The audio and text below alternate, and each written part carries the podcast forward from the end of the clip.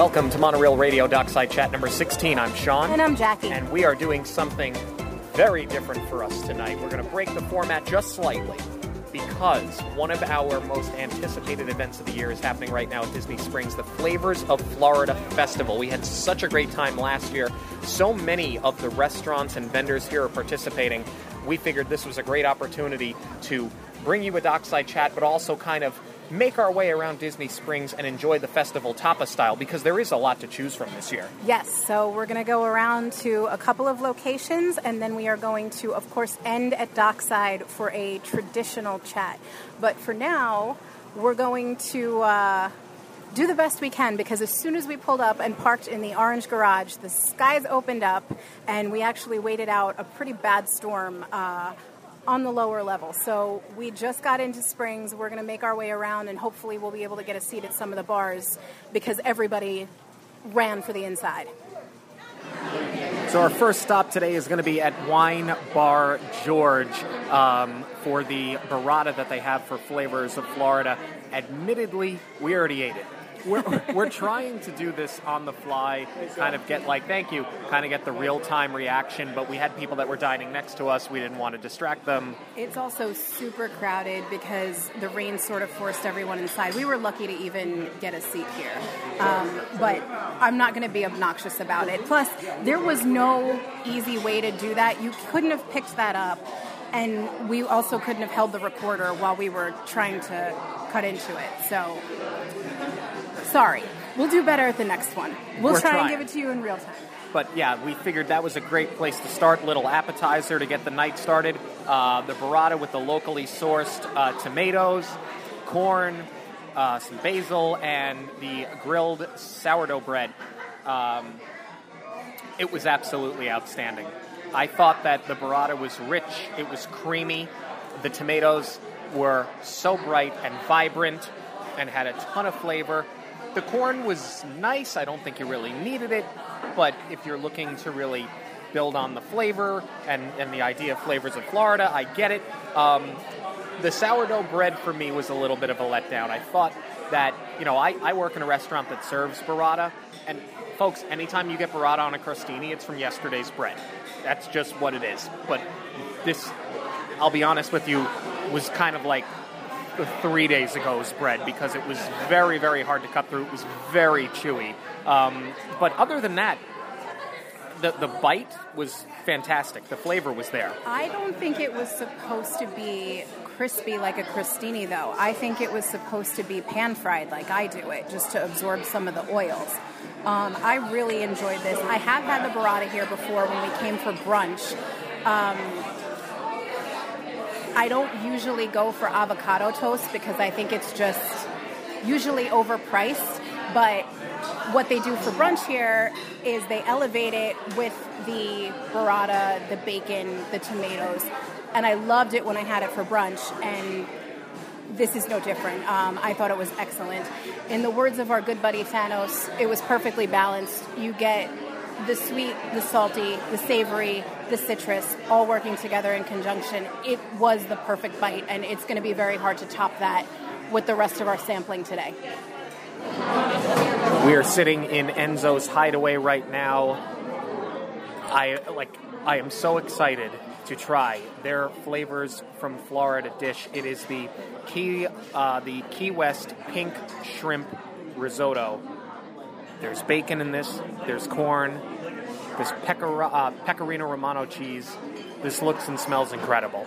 Yeah, I don't know about you, but this is the dish that I came out for tonight. I love a risotto, but this looks absolutely incredible. So while we're sitting here waiting for it to cool, because it did come out screaming hot, um, I want to talk about the bread that they gave us. We asked for a bar table, so they sat us at a, a high top bar table. We would have been perfectly happy sitting at the actual bar, um, but they did bring us bread. And this is like some of the best bread on property. It is so crispy, but also so doughy at the same time, and the dipping oil is amazing. Um, I loved the burrata on the sourdough, but to me, if you would have put the burrata on this, that's lights out.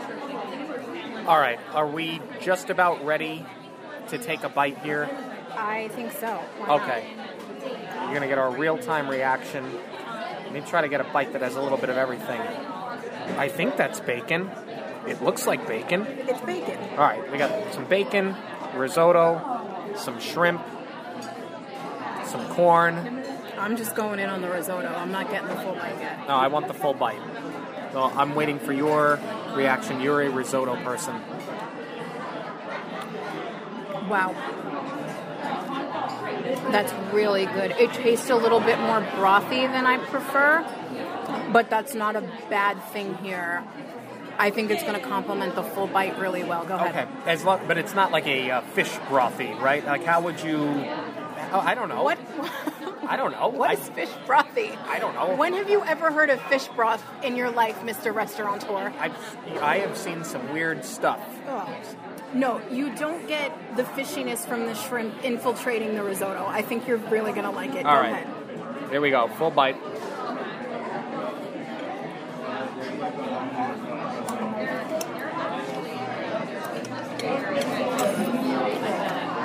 That's ridiculous. Yeah, it's it's incredible. I'm I'm going in on a piece with the shrimp now and getting the full bite. Oh my god. Yeah, it's it's really really good. Because that's the thing. I was cautiously optimistic because I don't love seafood. You're being like super adventurous today. Well, when in Rome or in the basement of. It's actually the basement of Cuba. That's fine too. Whatever. Mm-hmm. That's the reaction. Um, I know I'm jumping the gun here a little bit because we have a few more stops to make tonight. But I'm I'm going to go out on a limb and declare. I feel like I feel like one of the newsrooms during an election. I'm going to go ahead and jump forward and declare a winner here for flavors of Florida. Um, I- I'm going to declare this the winner. We have a few more stops, but this, This- is going to be very difficult to beat. Yeah, this is going to be nearly impossible to beat, and I'm already upset that it's not on the menu full time. Taking a quick break from the eating because the risotto was delicious, but it's very filling. And may I add, it's a lot for two people to finish, much less one. So if you're going to eat it, uh, you can definitely split it between two people and walk away satisfied. Yes, I mean our plan was to split it the entire time, but especially because we had burrata before that and bread.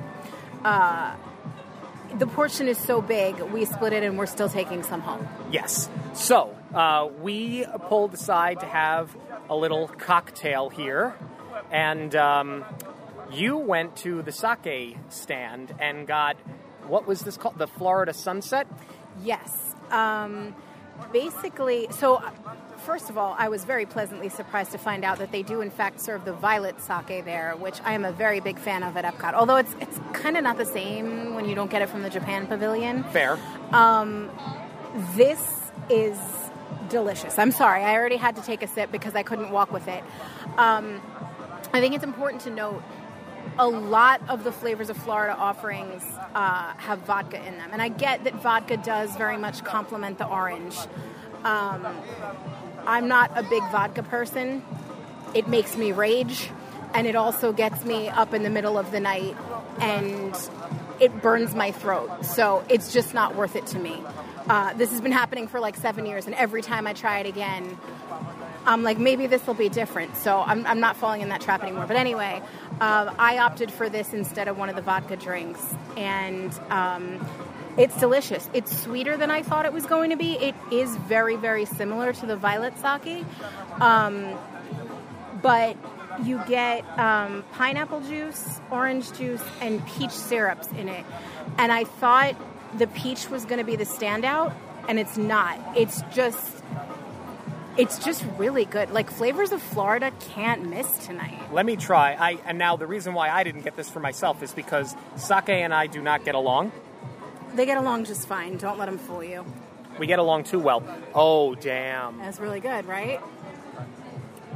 that's dangerous. Yeah, it's delicious. That doesn't taste like there's any alcohol in that. No, it's a silent killer. dangerous. It's sweet, but not overly sweet, where I don't feel like I can't finish it. Yes. And then I went on a pilgrimage to get the key lime margarita But the joke was on me because after going to not one, not two, not three, but four of the outdoor bars, I was told that they do not have the fix-ins for them anywhere on property.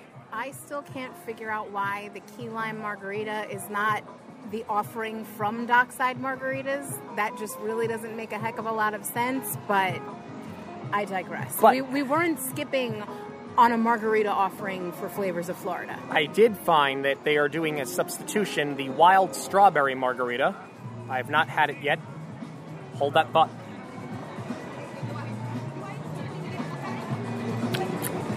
Oh yeah, Is it as good as the strawberry basil, or that's just the basil. It, it's missing the basil. Yeah. Like I mean, literally. It's the same, but without the basil. Yeah, give it a try. Okay. Here, give it a shot. Thank it's you. it's really good. It's very good, Mm. but that basil put it over the top. It did. It took out the um, that bite that you get from the tequila. But I mean, all in all, I'm very, very impressed so far with flavors of Florida. I, I, I said it before. I think that this is one of the low key best food festivals, food events on property. And this is why, in spite of the heat, I always look forward to us getting into July and the summer because the offerings at this event are almost second to none. Well, we've still got a lot to try. We're going to head on over to Dockside now. We are going to get their Flavors of Florida offering. We are going to record our Dockside chat. Uh, and then we're going to get a little snack for the way home. Yes, So well- we still have a couple things to try. Actually, I'm going to throw a wrench in the plan. I, I want to get some dessert first. We're going to get some dessert first, then we're going to go to Dockside. Okay. Because we haven't eaten enough. And once this break is done, I'm ready to eat some more. All right. So we just left the ganachery, and I am ashamed to admit that's the first time we've ever been inside the ganachery. I know. I have been wanting to try that malted, like frozen hot chocolate thing for ages, but no, it took Flavors of Florida to get us in here. Well, better late than never, I suppose. So, Sean wanted to try the honey lavender square. He's holding the recorder, so I'm trying to get it out of the bag without touching it. Are you, you're not trying this, correct? No, I'm good. All right. Well, I'm just going straight for my key lime pop, Yes, which I've been very excited about. they have two things to choose from the key lime pop and the honey lavender square. But the weird thing is that the sign out front only advertises the honey lavender square, but if you go on to the My Disney Experience app and look up the menu for flavors from Florida, it only mentions the key lime pop. well, what are they going to do? Advertise the $35 Indiana Jones pinata instead? Co- I'm going to give this a try.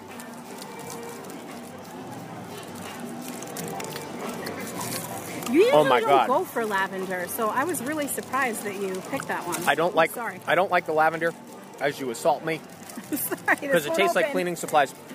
This doesn't taste like lavender. This is so good, it's ridiculous. All right, let me. Go ahead and get a bite of that.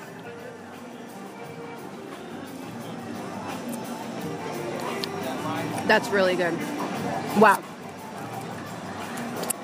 That's a really good summer treat because even though the chocolate is slightly melting already, it still tastes very light.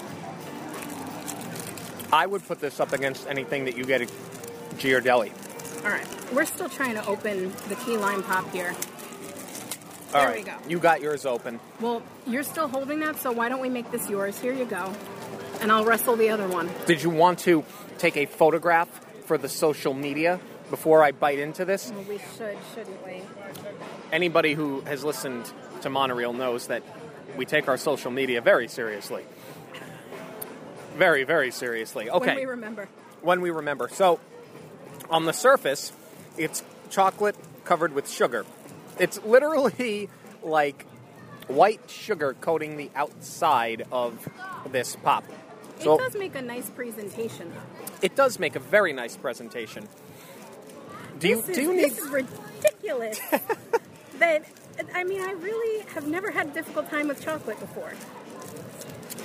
What's interesting about this one is that it's not one that you get from behind the counter. It's one that they had on a display in the front. So I suppose that's why they have put so much security Well, on I this thing. I think the idea too is that people take these home, which I don't recommend doing because it's chocolate, so this is never going to survive a plane. But, or at least they're trying to make it so that you can get it back to the hotel in one shot. Oh, the side just ripped open before the.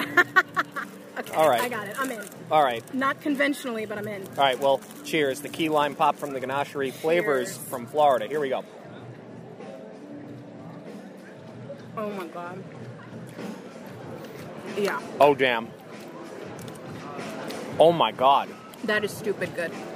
See, this is what I think of when I think flavors from Florida. Because last year I remember they did a lot of strawberries, like our beloved strawberry basil margarita that they did not bring back. There was a lot of orange. I feel like this year the menu is very much heavy on the shrimp appetizers at most places. And of course, every everywhere that's doing dessert is doing like a key lime. But to me, this is what I think when I think of a Florida flavor. This that is- is quintessential to Florida. This is ridiculous. I am not a big sweets guy. This is ridiculous as to how good this is. So the consistency is not what I was expecting. It's not to say that it's not good and I'm not enjoying it because I'm eating this thing pretty fast, but there's no graham cracker on the inside. I thought there might be like a wafer. It's just like the condensed milk and key lime flavor dipped in chocolate. And it's excellent. Oh man. We're gonna when we come back, we're gonna have to get these. I would love to put these in the freezer and have them cold. Mm. That's a hack. Oh, man. Maybe we don't wait till we come back. Maybe we just get them to go. They're open late, and and we'll save them for down the line. You're welcome. This, I gotta be honest with you, I can't believe I'm gonna say this. But based on what we've had over the first two Flavors from Florida festivals, I can't believe I'm saying this. This is reaching towards the top of the list. Mm-hmm. Mm-hmm. And I didn't think I'd be saying that about a dessert. It's amazing. Unbelievable. I am so enjoying this year's festival. We've made it home. oh, sitting here on the patio in a nice armchair, dockside margaritas. The rain is officially blown out. It's cooled the place off. It's mellowed the place out a little bit. It cooled the place off temporarily. I'm I'm dying again. Or I'm maybe it's just just because we ate a lot. I think it's because we ate a lot, uh, and we might not be done. We'll see. We may make one stop on our way to the car. My goodness. We're gonna see. But uh, we are so excited to finally be here, sitting in Dockside. We've had a wonderful, wonderful evening. And we have a lot to discuss. We have a lot, a lot to discuss. Um, so we're gonna take a taste of these first. This is another Flavors of Florida sampling. Yes, Dockside Margaritas is not offering a margarita for flavors of Florida. I mean, they do. They have all of their traditional margaritas, but they are offering an orange daiquiri as their flavors of Florida. So, what it looks like is a milkshake. But we do need to try these because we got like two of the last ones. The gentleman at the bar did not even want to charge me until he knew he could fill the two glasses up. So I guess they knew we were coming. Yeah. Oh, We're not sponsored yet, but I do feel like this is slight VIP treatment from the good people of Dockside. All right. So, yes. All right, so Cheers. cheers. Oh, it's very light. Like in your hand, it's very light. that was a surprise. I really thought I was going to have to, you know, I thought I was going to be on the struggle bus carrying both of these back, but it was totally All right. fine. Cheers. Mm, Oh, Oh my. Um Okay. So it looks like a milkshake, but it is so light. It it's like a giant cup of foam, honestly. This is more like whipped cream than it is milkshake consistency. And holy cow, does it pack a punch. oh, there's so much rum in this. In the words of Captain America, it packs a wallop. So, it's Florida orange juice, Big fan. Vanilla- Oh, and now it's on my dress. Florida orange juice, vanilla ice cream, Siesta Key silver rum. Wow. wow, is that good? I feel like it's a sacrilege not to get a margarita at Dockside because they're so bloody good. But this is what they're offering for flavors of Florida, so I wanted to, I wanted to check two boxes, and um, but this does not disappoint. It's what we came here for, but you did still get a margarita tonight. I did. All right, I think it is almost time for us to get into the news. Let's go. This episode is sponsored by Hidden Mickey Supply Co. Products include Disney and Pixar inspired 3D straw charms, ornaments, and personalized photo nightlights. Listeners of Monoreel can get a 10% discount with the code Monoreel10 at checkout. Visit Hidden Mickey Supply Co. on Instagram and Etsy to stay up to date on all of the new releases. I can't put this drink down. All right, so I'll just take it from here. We'll start off. I mean, really, I don't need you for this. Uh, not the whole episode. That it wasn't supposed to be that much of a diss. I just mean this first talk topic because we're going to catch everyone up on what we've been watching. Um, we finished Muppets Mayhem, and that's what I can talk about by myself because I just love the Muppets. I think this was the perfect avenue for them to come back. Um, I really love this series. I really love, you know, we talked about this because we'd gotten through most of it on our by our last Dockside chat. We just had one or two more episodes left, so we finished. Uh, it finished super strong. It was consistent throughout. Um, I absolutely love the humor. I will say this: the main character did get a little bit annoying at some points, but I don't think that that was. It, it's not a fault of the actress. It's the way that it was written because you can't have the band's success in every single episode. You do kind of have to have the high low, but I think you can tell that they weren't sure if they were coming back for a second season or not. So it kind of seemed like they front loaded a lot of storylines. Um, and that's why they just put her through so much, I feel, unnecessarily for the sake of having a, round, a well-rounded 10 episode arc instead of letting it bleed into next season a little bit. Um, but at the time, we would have never known that this could very well be the last season because of the writer's strike. So they left the door open for a season two. I think the show is buzzy enough and enough people are talking about it and it was successful enough that they would have done it, but who knows how it's going to be impacted because of the strike now. Which the, is a shame. The strike is going to be the reason why they don't bring it back. The strike is going to be an excuse for not bringing it back, whether they had planned to or not. This is what they're going to blame it on. They're going to pivot it, they're going to spin it. Um, I hope it comes back, but unfortunately, when it comes to Disney and the Muppets, there's been no consistency with the ability to bring things back, even when the show is very good. We've referenced it before the Muppet Show that was on ABC mm-hmm. when they parodied The Office Meets a Late Night Show was absolutely brilliant. If that didn't make it, I don't see how this is going to make it, but I, I hope that it does. Well, I mean, I think it's also very telling of how they are trying to get more Muppets in the parks. So clearly, something is testing well here. Um, so I'm hoping that between the Jollywood Nights and um, having Bunsen and Beaker at the brewing booth uh, at Food and Wine Festival, that um, you know maybe there is just that renewed interest, and it might be enough to carry over to Disney Plus and get us a season two. One show I'm not worried about at all is Secret Invasion, which we did start immediately after Muppets. Um, I'm really enjoying it so far. Um, that first episode, without spoiling anything, because I know a lot of people are still catching up, and we're only three episodes in ourselves, and I think there's about four out now. Um, that first episode certainly kept you on your toes. I wasn't really expecting any of what happened. The end was shocking. Um, I've so far enjoyed it an awful lot.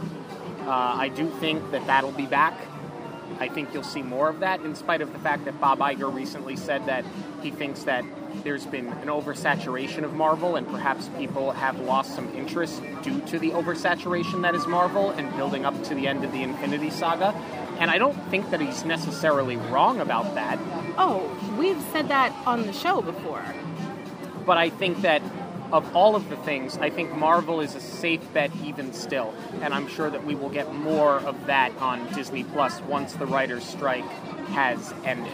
Well, that's the thing. Everything is going to have a chance to breathe a little bit because of this strike, which we are going to talk about a little bit later. We are definitely going to talk about Mr. Iger again a little bit later, but first let's get into what we have been up to in and around the parks.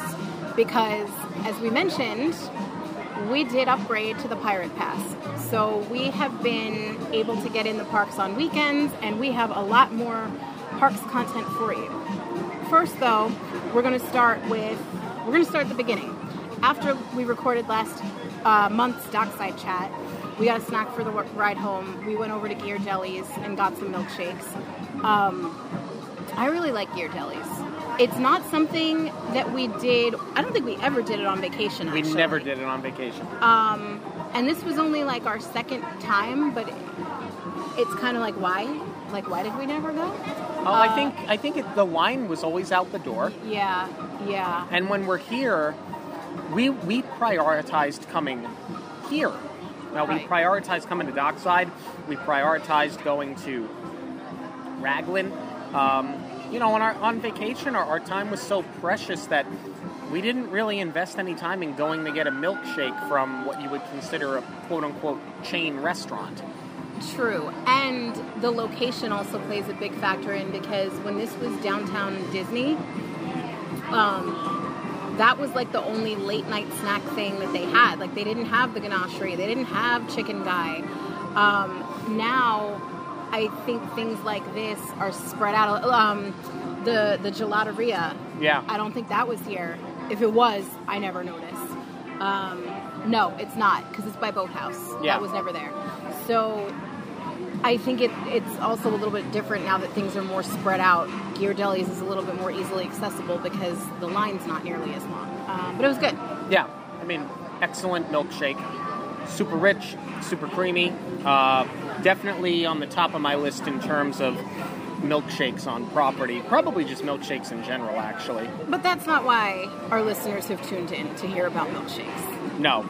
They've tuned in to hear us discuss things such as utilizing our annual passes and going to the Magic Kingdom. Yes. Um, so, wow, that was a while ago already. Yeah. Um, we went to Magic Kingdom. Um, I had off um, for Juneteenth. Um, my company gave us off for the holiday. Um, so, and, and that was one of the days that we were not blocked out, which was surprising because it's a three day weekend. Um, what was more surprising was when we got there, it did not feel that crowded. Um, we had a reservation for Skipper Canteen, which we love. Um, so we were expecting to grab dinner, watch Happily Ever After, and if we got on an attraction, great. And if not, not what we were there to do, so we wouldn't have been that upset about it. We got on three attractions that night, which was wild. Um, we did Tiki Room at first, just Yes. because we needed something that was kind of close to Skipper Canteen, and anything else that we wanted to go on, the line was just too long where we wouldn't have been able to do the wait and then get over to Adventureland. So we figured just stay in the area. It was also still pretty hot at that point, so I didn't hate the air conditioning at all. Well, mind you, when we got into Magic Kingdom, when we scanned in, the wait for Haunted Mansion on the My Disney Experience app was only 20 minutes. So we ran over there, but by the time we got there, Yes, it jumped to right. 40 minutes. That's right. So that's how we ended up at the Tiki Room. But I mean, how brokenhearted am I to be at the Tiki Room? Not at all. Uh, did the Tiki Room, and then we went to Skipper. Had a phenomenal dinner, As always. as always. I mean, Skipper Canteen just never disappoints. It is probably one of the most consistent restaurants on property. I feel like, well, I feel like Magic Kingdom gets the bad rap as far as food goes. Like, people like it as a snacking park, but not for the sit down restaurants because you do have a lot of character dining there. Um, Be Our Guest is not as good as it was when it opened. Let's just face facts. I feel like Golden Horseshoe and um, Tony's Town Square are hit or miss. But I feel like people sleep on keep on Skipper Canteen, and I don't know if it's because they feel like it's a very fancy restaurant where you can't bring kids. Um, I think the menu is a little bit more high end, so I would see where that maybe is a turnoff if you have young kids that are picky eaters. Uh, and I don't disagree with that because I feel like it, it is kind of hit or miss in that regard. If you don't have kids that are that adventurous as far as as far as eating goes, that might be why it's it's easier to get a reservation, especially for for us going as two people. I think for the price point, uh, it's it's difficult for a family of five or six to go in. Um, I think to your point, um, I, I think that the uh, menu for a kid may be a little too adventurous, but as you pointed out, you're in Magic Kingdom. By and large, people want to do character dining. They want to see characters. Right. You're not going to see it at Skipper Canteen, and I'm fine with that. Um, it's kind of nice to have a place to go as a Disney adult where you can kind of kick back, have a glass of wine. And yeah, there are kids there, of course. It's Disney. There are kids everywhere. I'm never going to complain that there are kids at Disney. Some people do, and I think it's ridiculous. Look at where you came. But there is something to be said for having a place to go where you're not dealing with getting rammed with the stroller and the screaming infant. So, Skipper Canteen is one of those places. The food is always banger, um, always consistent, always very good. From there, we went and rode uh, Pirates of the Caribbean. Yeah, super short wait. Yeah, I think that was about 20 minutes, give or take. I think it said 20. I don't think we waited 20. And then we got out of Pirates. And then we did PhilharMagic before Yes. we went to get our spot for the fireworks. And before we got our spot for the fireworks, we went and got Dole Whip, yes. which was perfect. And uh, Um, I got it's it's the new Dole Whip. Um, you got the float, didn't you? yeah, because it has pog juice in it. I mean, say less. There's pog juice and a cake pop, and it's only a dollar more than the, the regular float That was very good to value. get the whole cake pop in there, and it was delicious. And then we went fa- farther up on Main Street, USA, than we usually do to watch Happily. Um, and that was a gem. What Yeah. a hidden gem that was. Well, I think I think it was because the crowd was a little bit lower. I feel like if if it was like a normal summer crowd, I don't think it would have been as pleasant to watch, but we did have to sort of start creeping up toward the front of the park because we were parked at the TTC we knew we were going to have to monorail over there and be mindful of getting back in time for our dogs. So um, we kind of knew at that point we were going to have to sacrifice a good view for happily. But I mean, do we really care? Like, we're just so happy to have it back at this point, myself included. The Wishes stand was tearing up quite a bit during Happily. And they weren't running the ferry boats because of the weather that night. In fact, we thought they were going to cancel Happily. While we were on Pirates, it really opened up. yeah. Uh, so we were lucky. That's why the wait was so low. After we came off, the wait had skyrocketed. Correct. Because people were wanting to get inside. Um, but it was so nice to see it again.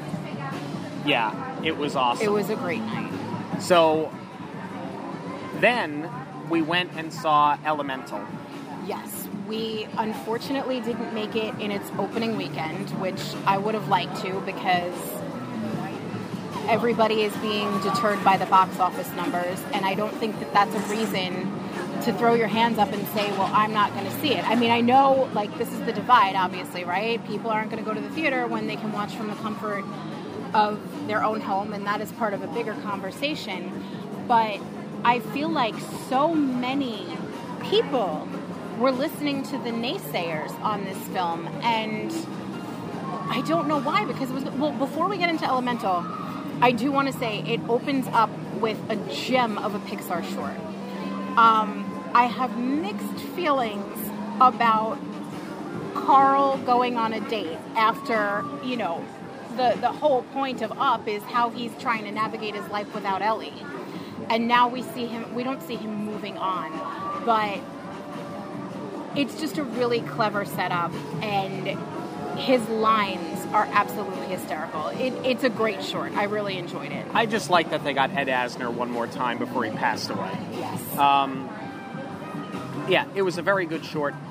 In regards to Elemental, you know, I said Elemental, and you can listen to our bonus episode that we cut last week where we talked about the Pixar rankings in IndieWire.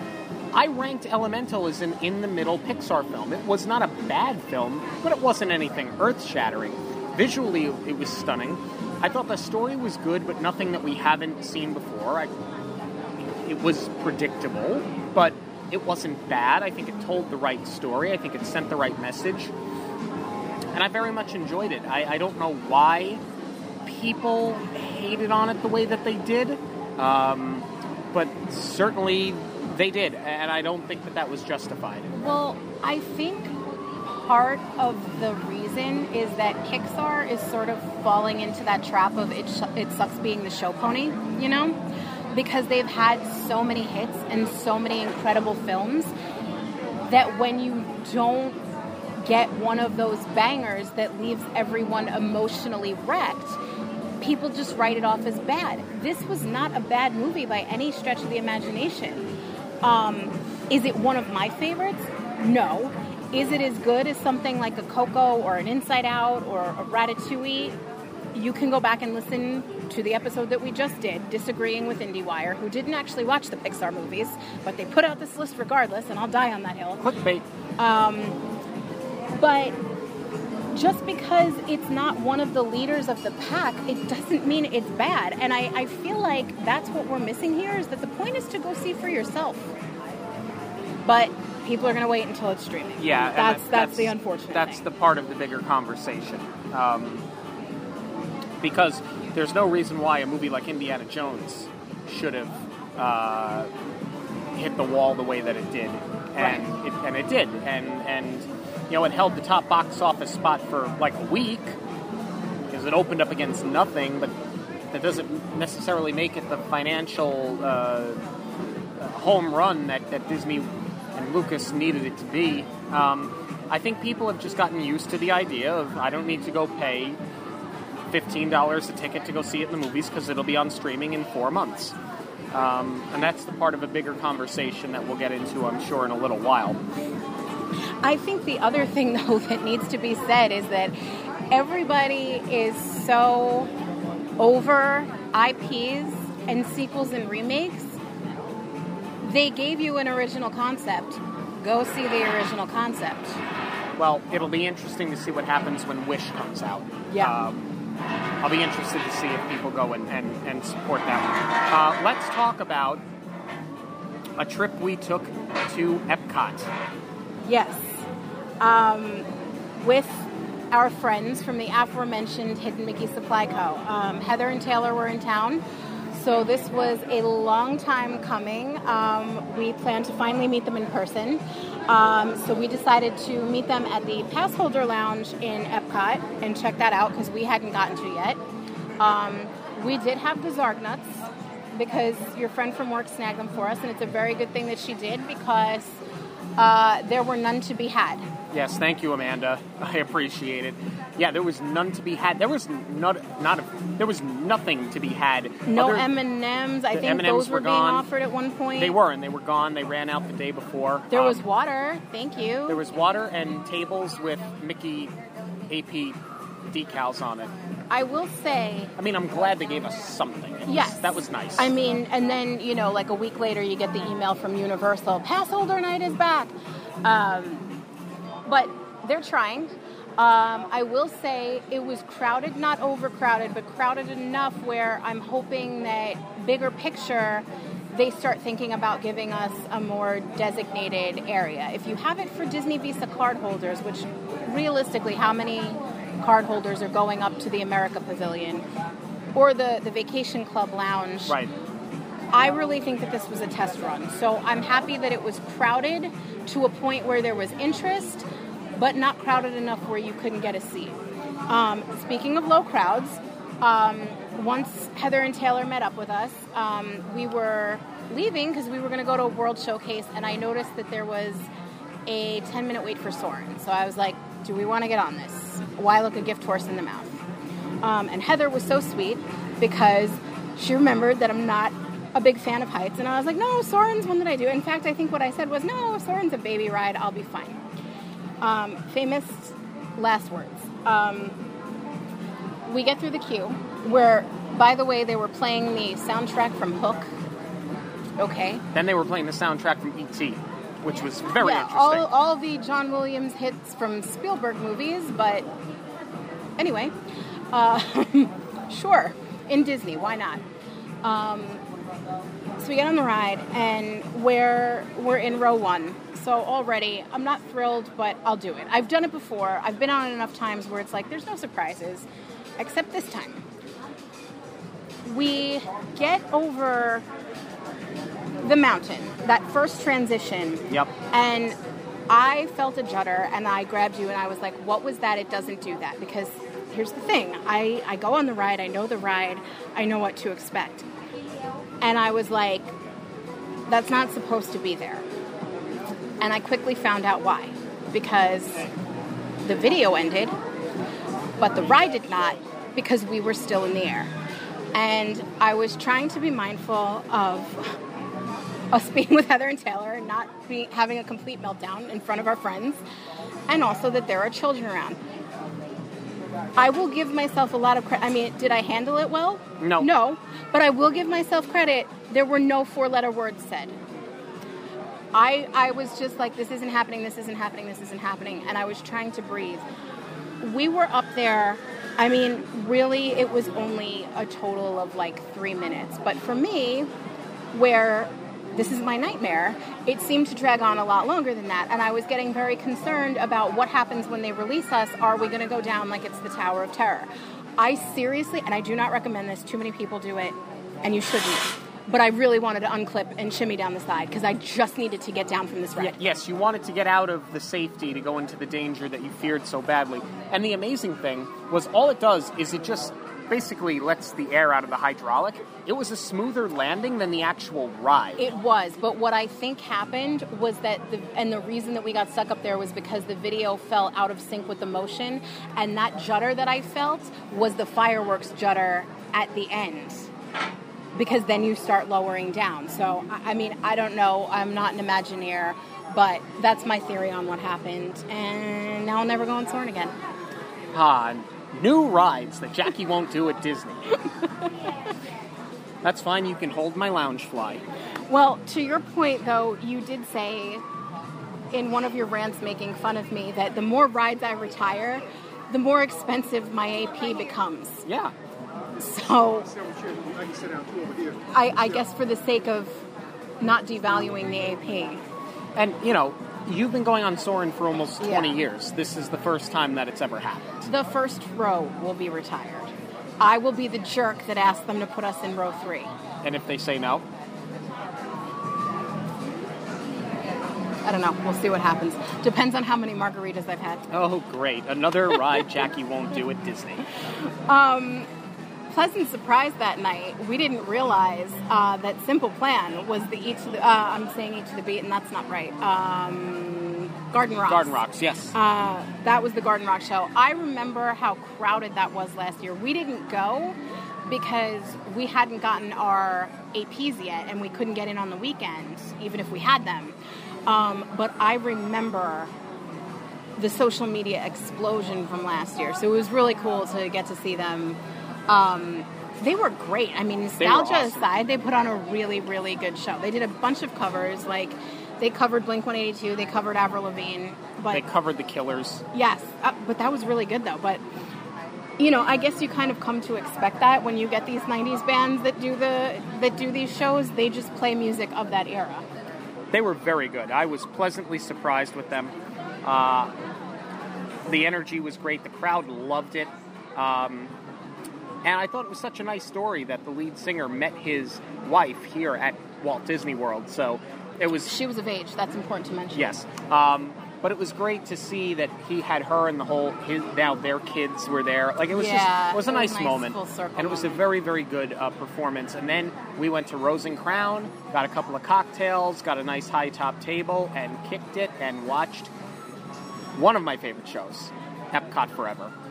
Um, I'm just so happy it's back. I mean, there's nothing like hearing all that audio, but it was so nice to be able to just be in one given area and walk over to the lagoon and watch and not have to worry about your vantage point. Funny how that works when you're watching a fireworks show, isn't it? Yeah. Um, Fancy that. But it was great. I always enjoy it. And thank you, Heather and Taylor, for such a lovely evening. We had a really great time. Soarin' Yes. aside, we had a lot of fun. And I mentioned earlier that we went and saw Indiana Jones and the Dial of Destiny. That was 4th of July weekend because we couldn't get in the parks. Correct, which was fine. It was I wouldn't too have wanted crowded. to I wouldn't have wanted to go. And I it was hot. Oh, it was so hot that weekend. Uh, unpopular opinion: this movie is better than Temple of Doom. I said it. I can't take it back. Deal with it. Um, I really did like this an awful lot. To me, it's still it's still Raiders Last Crusade, although you could flip flop either one of them and not be wrong. Followed by Dial, and then Doom, and then Skull. I, I that's kind of how I rank these. I I loved seeing Harrison Ford in the role again. I thought the de aging CGI that they did for a portion of the film looked very good. Um, I thought this I thought the story was a lot of fun. Um, and, and it's kind of sad. It's it's over. It has to be over. Um, he really can't do this anymore. Um, I do wish that they would. Re- this is one of the few roles that I wish they would recast. Um, I, I kind of think that Indiana Jones can continue the way of James Bond, um, Okay. but I don't think right now. I don't think it's in the cards. Um, I'm sure they'll do it eventually. Uh, I've gone on record before, and I will say it again, that I think Bradley Cooper would be an unbelievable Indiana Jones. But I really, really enjoyed this film an awful lot, and uh, it's one that if you haven't seen yet and you are a fan of the franchise, you should definitely go check it out. Um, I enjoyed it. I mean, I don't have as much of a stake in it as you do. I've not even seen Crystal Skulls, so I'm not going to rank them because that wouldn't be fair. Um, I mean, my my dad loves Indiana Jones, so I have grown up on the original trilogy. Um, I definitely enjoy them. This was no different. Um, I agree with you. I think the de aging was incredible. Uh, I love Mads Mikkelsen. He was great. So good. I mean, he always is, right? He gets typecast as the villain, but like, who cares?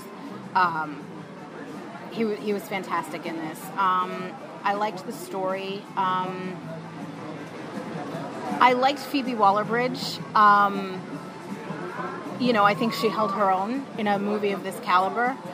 Um, I do disagree with you, though. I, out of respect to Harrison Ford and Steven Spielberg, I kind of, and even though Spielberg didn't direct this one, um, I'm okay letting it go with the two of them. Just let it let it be their thing. Let that be their legacy. I don't know that we keep need to keep bringing it back. But if they were to, yeah, I do feel like the character could live on, much like James Bond does.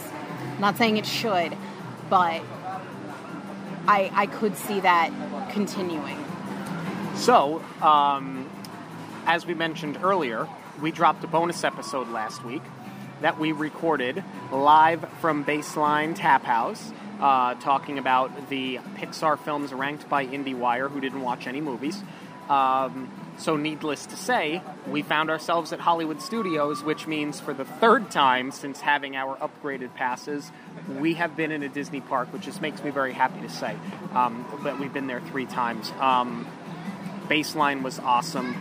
Um, We were joined by Kelly and Pat. yes. Uh, and we went to, I mean, uh, of course, we had to follow up Indiana Jones with the Right. Indiana Jones bar. yes. Um, what a great use of that space.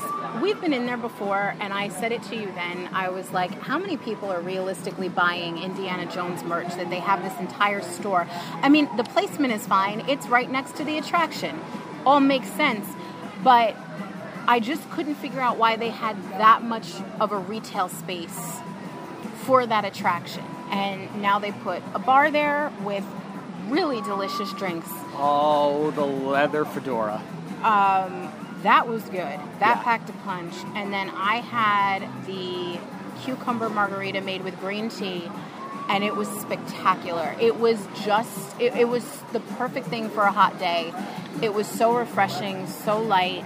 Um, I absolutely loved it, and we had the best time with Kelly and Pat. We finally got on a ride with them because we realized we've never been before.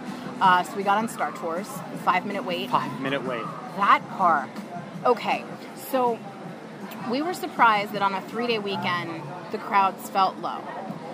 Epcot, the first weekend that the Northeast schools are, are out, that Sunday, not so bad. And that's when most people are, you know, if, you ended school on Friday the 23rd, and, uh, uh, I'm sorry, Friday the 23rd of June, and then, you know, you take a day on Saturday, or if there's graduation ceremonies, whatever, and then you travel on Sunday the 25th, the 25th is when you really are going to start to feel those crowds. And we really didn't at Epcot. So now we thought for sure this is all, our good luck is going to run out and it's going to catch up with us, and Hollywood Studios is going to be jammed. It was dead. It was dead. Like, de- not just low crowd, it was dead. There were no filled tables at baseline. You could have sat at literally any of the tables. Granted, it poured, but when we walked by the second time, Still empty. we went to um, Docking Bay 7 for dinner. Oh, that Walked- was a first for us. How Yeah. did I almost forget Had, that? Hadn't been to Docking Bay 7. Walked right up to the counter, ordered our food. It came out quickly, and we had our pick of tables. I really enjoyed Docking Bay 7. It was very I good. loved what I got. I got the, um, it was the, the beef with the yuca. Yes. Um, I forget the name of it. It's a Star Warsy name, but um, it was delicious. and I had the chicken tip yip, which was basically fried chicken, uh, little fried chicken cubes. I don't want to call them nuggets, but they're like fried chicken cubes with charred broccoli and mac and cheese. The broccoli and the mac and cheese was very good. I'll be honest with you, the chicken was a little dry, but it was towards the end of the night, so it was not the freshest of the chicken, but it was still good enough where I would eat it again. I'd like to try it again, but the point is, we were able to walk up right away without problem and get a spot. So yeah, we just we felt how low the crowds were all night long. I think that's also why the chicken was sort of dry because they clearly weren't firing new food because the crowds were just that low.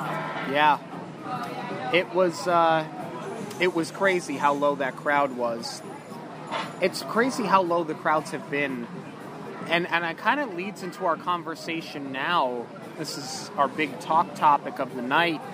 Uh, Bob Iger has been extended as the CEO of the Walt Disney Company until 2026. I have Um, mixed feelings about I it. have a lot of mixed feelings about this. especially because of everything that has followed suit this week. Um, before we get into all of that, though, let's dial it back to when this was announced. My mixed feelings were more about. Um, I mean, as a Disney fan, am I thrilled that he's still going to be at the helm? Yes, absolutely.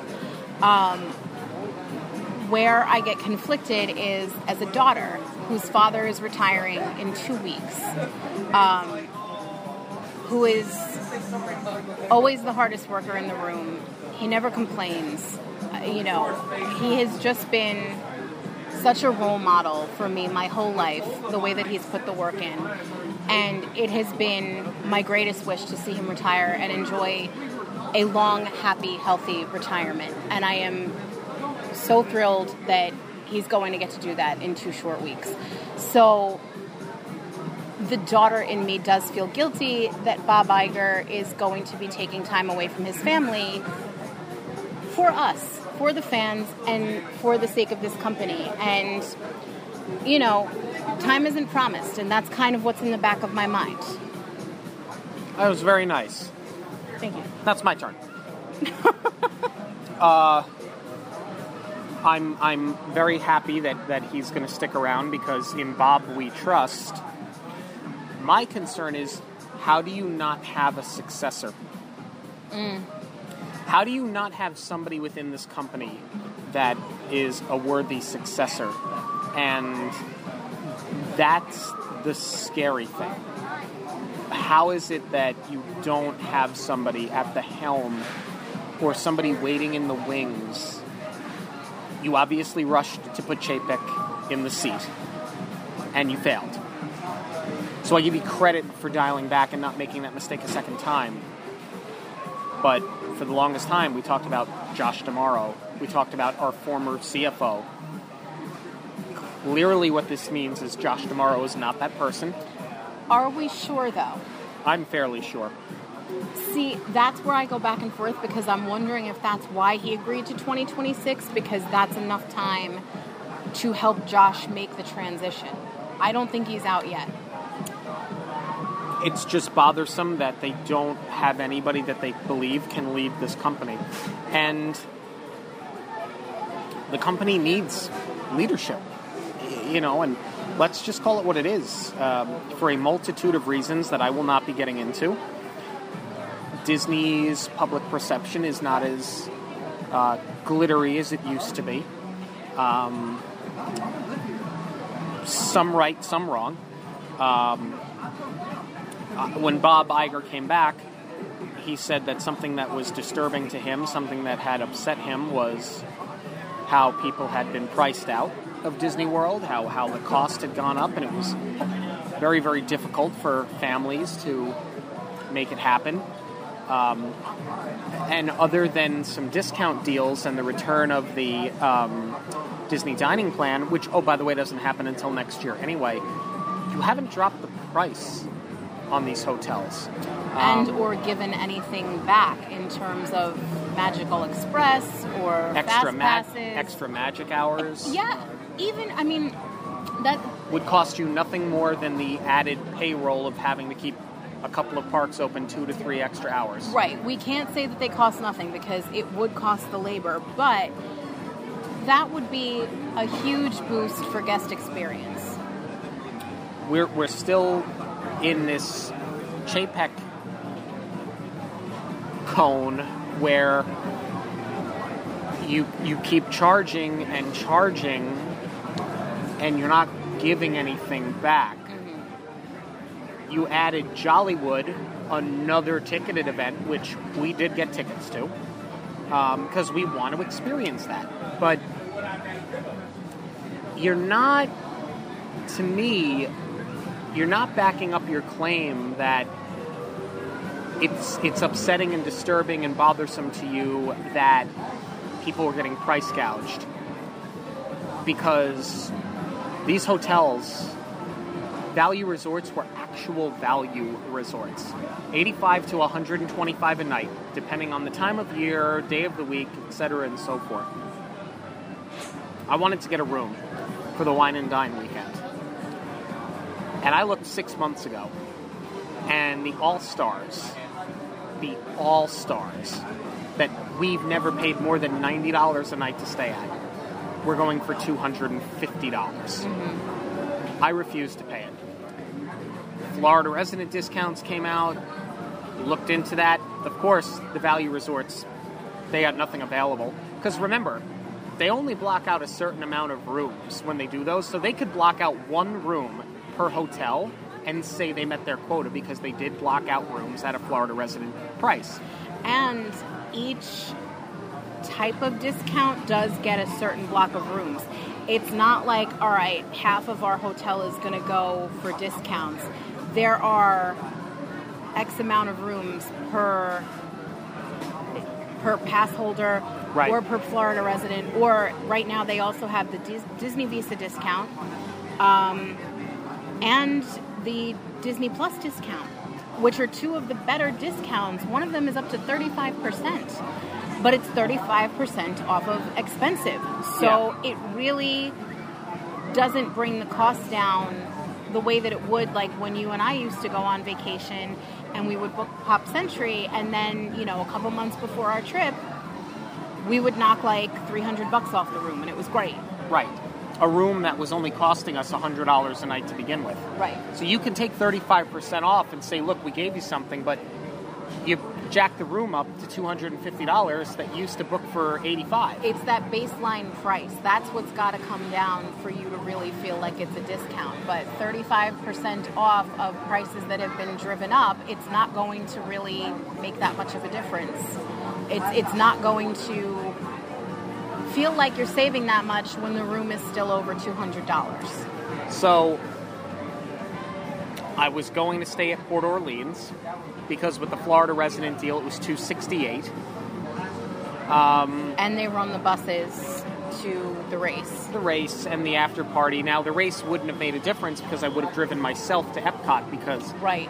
I wasn't spending my half of our mortgage payment to sleep in a hotel bed an hour and 15 minutes away from property. I, I just can't justify that. I, I just can't. So I was going to get just Sunday night. I was going to drive from the coast, the hour and 15 minutes to Disney, run the race, go to the hotel, jump in the pool, get showered off. The Dolphins are playing in London against the Chiefs that morning. I'm going to watch them lose that game, take a nap, and then go to, to the after party. That was my plan the whole time. And I said, you know, let me just see what Universal's doing. Because if Disney's running Florida resident discount, Universal will certainly be doing it. Well, guess where I'm staying?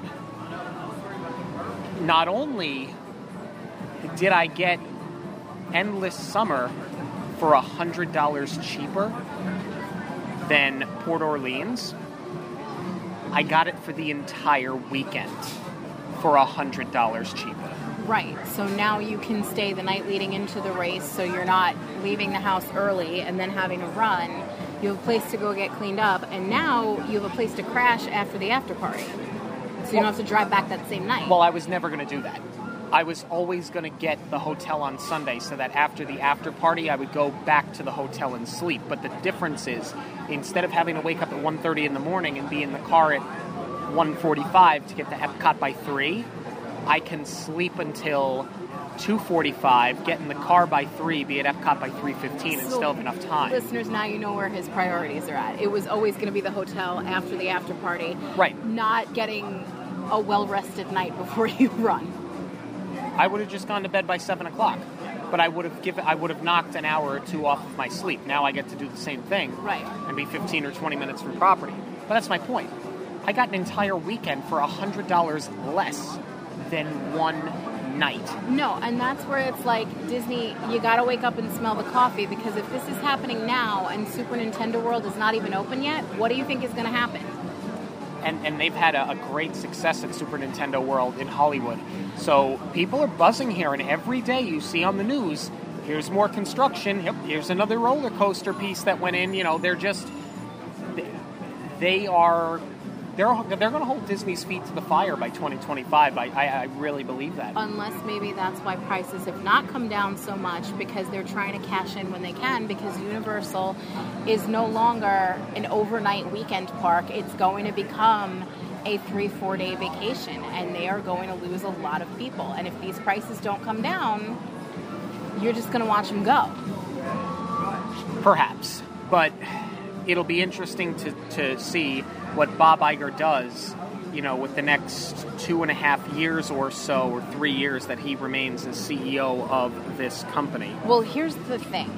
I think that he had a plan, but I think now he's got to course correct again because of what is happening with the writers and now SAG strike. We talked about the writers' strike uh, two months ago on our Dockside chat because it had just happened. Uh, for those keeping count, we are almost three months into it now. Um, you know, and there has not been a lot of momentum. In fact, I said then what you really need is the actors to join in on the picket lines. And they're not going to want to do that because they don't want to piss off the studios who are going to hire them. That has all changed because the SAG-AFTRA contracts were up. They needed to be renegotiated anyway. This is the first time in, I think, um, 60 years that this has happened where both contracts were up at the same time and both are going on strike. Um, and I'm so happy that this is happening now. Um, that they have joined forces because now that the actors are involved, things are going to happen. They're going to start to happen a lot quicker um, because you do have the celebrity behind it. But more importantly, I'm just thrilled that they're getting ahead of all of this AI nonsense because you know I feel like that's the piece of the puzzle that a lot of people are missing. I see where it's very off-putting to hear this news that the actors are on strike, and you know your heart doesn't bleed for the Leonardo DiCaprio's and the Brad Pitts of the world who are going to make money in spite of themselves. But that's not who needs this strike. What a lot of people don't realize is that writers and actors there are more working class blue Yeah. collar writers and actors than there are A-listers and high-paid writers, and those are the people that are affected by this the most. Um, you know, we had talked about the writer's end of it, but I think the big piece that people are missing is how the actors are being affected because what they wanted to do with AI um, is not only feed actors' performances in and have them generate scripts, which is what was affecting the writers, but now you're doing it with um, an actor's certain style of delivery or, or a certain style of humor. Um, you're going to be copycatting that. But the bigger th- issue is that they were going to take images, and this doesn't affect your A-listers as much, but they were going to take the images of background actors, film them once, and then basically, if that's you, you're going to sign your life away. You're going to get paid for the day, and your image is going to be superimposed onto any kind of background or, any kind of CGI that they want. Um, so you're not going to get paid in residuals for that one appearance, and they can just do whatever they want. How anybody ever thought that that was going to fly is beyond me. Um, and to me, it's scary that it even got to that point where that was allowed to be put in a contract. So I'm really glad that they're that they're ahead of it, and they're not going to back down because they can't. Um, but you know, as this pertains to Disney, I mean, obviously, it's going to be a while before we get any new content. Personally, I think it might be 2025 before we see new content because this strike is going to carry on for a while longer. And by the time you put people back to work, by the time they write the content, film the content, edit the content, you're looking at end of 2024 the earliest to start getting stuff out. So it's really it's going to be another year. Um, it's not great when we're already having these issues over people not going to see films in the theater and waiting for the streamers. But this is part of the part of the bigger problems facing the industry right now. People have gotten used to the idea that for six ninety nine a month, they don't need to go to the movies anymore.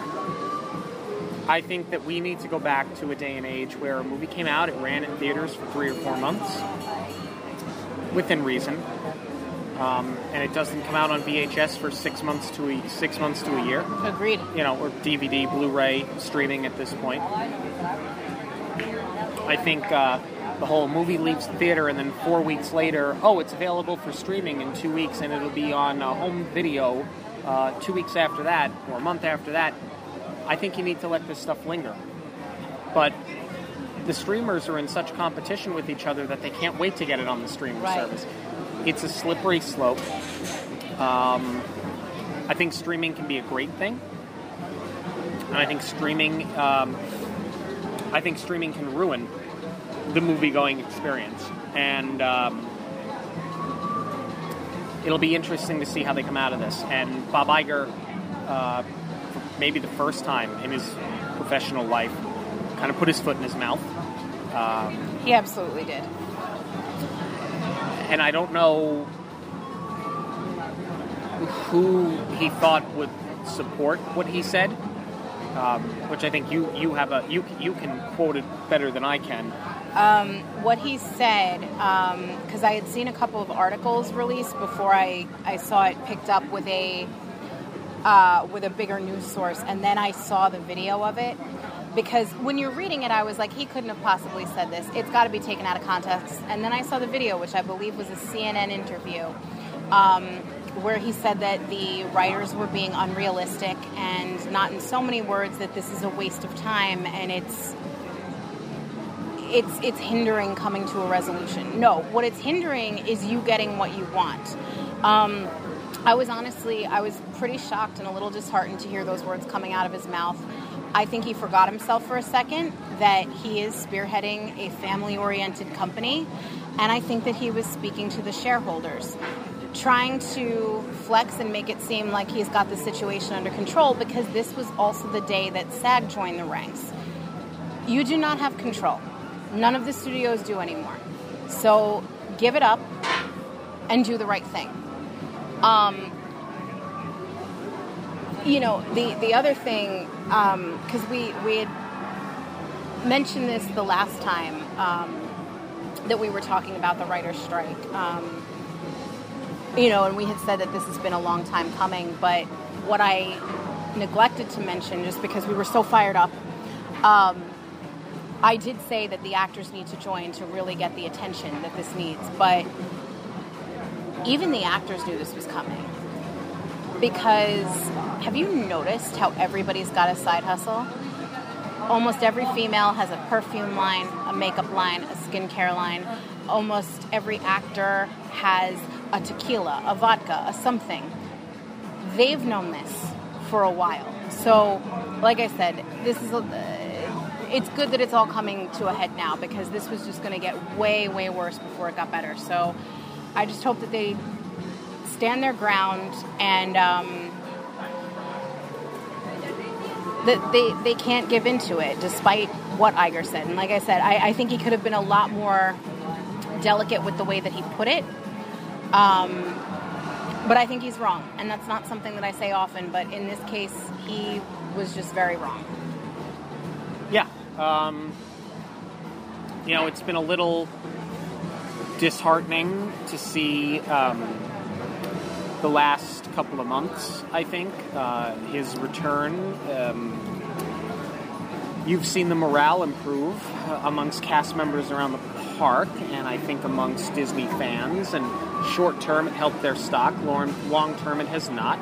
Um, revamping the Genie Plus program, that doesn't do anything. Um, because you're still charging what we once got for free. They gave it a, a better value with adding um, the pictures to it. I will give them credit for that, and I will give them credit for the flex pricing based on park attendance, but you still shouldn't be pricing it, period, end of story. It's another example of something that used to be free that you took away and are now charging for. Um, and there's a lot of uh, competition down in, in Central Florida. And um, I think that they are on the precipice of not being the premier attraction. Um, I think that there are people that are speaking with their wallets. Uh, you know, listen, the people who have to uh, view the world through mouse colored glasses, and you guys know how much we love living down here and how much we love the company and how much how many great memories we have. Um, but I'll, I'll, call a spade a spade. Um, the, the, dip in attendance has nothing to do with politics. It has nothing to do with a heat wave. Um, it has everything to do with um, people reevaluating their entertainment dollar. No, and I would encourage people to speak with their wallets in that way when it comes to parks, though, because I do feel like a big misconception with what's going on with these strikes is that people are saying that they are going to cancel their streaming and they're going to not watch this in support of it. That's not. That's the worst thing. That's the worst do. thing you could do at this point. A boycott is not being called for. Do I think it could come to that? Yeah, maybe. If this gets ugly and it, it gets drawn out that much, but now is not the time to boycott boycott your streaming. You should be watching, you know, that show that you've been meaning to get to. Now's the time to go for it. Give the stream the or not the streamer, but give the show the hits on the streamer so that the people who worked on it do get paid their residuals. Give that popularity a boost. Go find content because that's also the big problem that the industry is not recognizing. They are not letting these shows find their audience. That's the biggest difference that the streamers have made is you're not giving anything a chance anymore. So by all means, until they start a boycott, don't not watch things. Now now is the time to do it. Now's the time to get caught up and now is the time that is how you show your support by watching your favorite shows and giving them a boost. Um, if it comes to a boycott, quite honestly, you and I are in big trouble because we're going to have to put the podcast on hiatus other than Dockside Chats. Because I'm going to. Oh, we, I, could, we could drink margaritas once a week. We could, yeah. Then it'll just all be parks content. But um, honestly, I'll get behind a boycott. I want to go back to work. So I'll get behind it. Yes. Um, but we're interested in knowing what you all have to say about all of that Disney news. You can let us know on Twitter, Instagram, and Facebook at Monoreel Radio, or you can email us monoreelradio at gmail.com. Um, we have a little bit of time left before everything here closes. One I think more stop? we have to make one more stop. Okay. I had to do one more. On the way out, I need that sugar bump for the drive home. So I- rather than have coffee and be up till three o'clock in the morning when you have to dopey train in the morning. Yeah, I'll be up at 5:15, so that's about six and a half hours from now. Um, I I'll wanted, be sleepy training in case anyone was wondering. I wanted one more flavor of Florida. And who better to supply that than the king of Flavortown himself? So we stopped at Chicken Guy, where they have the Sunshine Shake, which is vanilla ice cream and fresh Florida orange juice, garnished with a beautiful fresh Florida orange. So cheers. Cheers. Oh, Florida, I am so full. I anticipate this to be all the creamsicle goodness that I hope. I can smell. It smells great. Oh yeah, I had to mix mine up a little bit more, but that's good. that's good. It's it's not um, it's not overly sweet. It's Um, it's- heavier on the orange flavor. Well, and it's more of like that bitter orange. Um, It tastes more like a smoothie than I was expecting. it's so good. because it's more fruity. Yeah, Um, it's good. Really, good. really like it. Um, so this would be a great sugar bump uh, for the way home. And so I was thinking about it while I was on the line, and you know we have a uh, straw charm from the Hidden Mickey Supply Co. Uh, on the line every time we do a dockside chat. We'll throw in a, uh, a Monoreel radio T-shirt as well, and I snagged an extra guide from Flavors of Florida. So we'll throw in a Flavors of Florida guide with a guide map as well.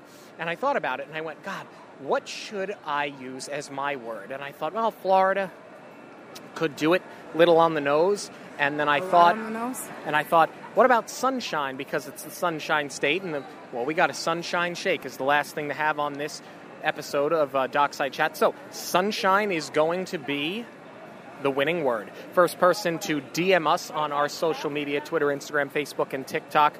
Uh, or wait, no, TikTok. No, No, you, you can't, can't on TikTok. on TikTok. So Twitter, Instagram, or Facebook. Uh, first person to DM us that word or email us that word, sunshine, uh, monoreelradio at gmail.com, is going to win a Monoreel Radio t shirt, a straw charm from the Hidden Mickey Supply Co., and a guide and map from the Flavors of Florida Festival here from Disney Springs. Thank you all so much for joining us this and every week on Monoreel Radio and for every dockside chat. We hope you guys are still enjoying it. We're having a great time doing them. Uh, be sure to follow us on that social media. I just gave it to you. We were also on threads at Monoreel Radio. And for links to everything related to the show, it's going to be online at monoreelradio.com. For Jackie, I'm Sean. Have a magical week, everyone.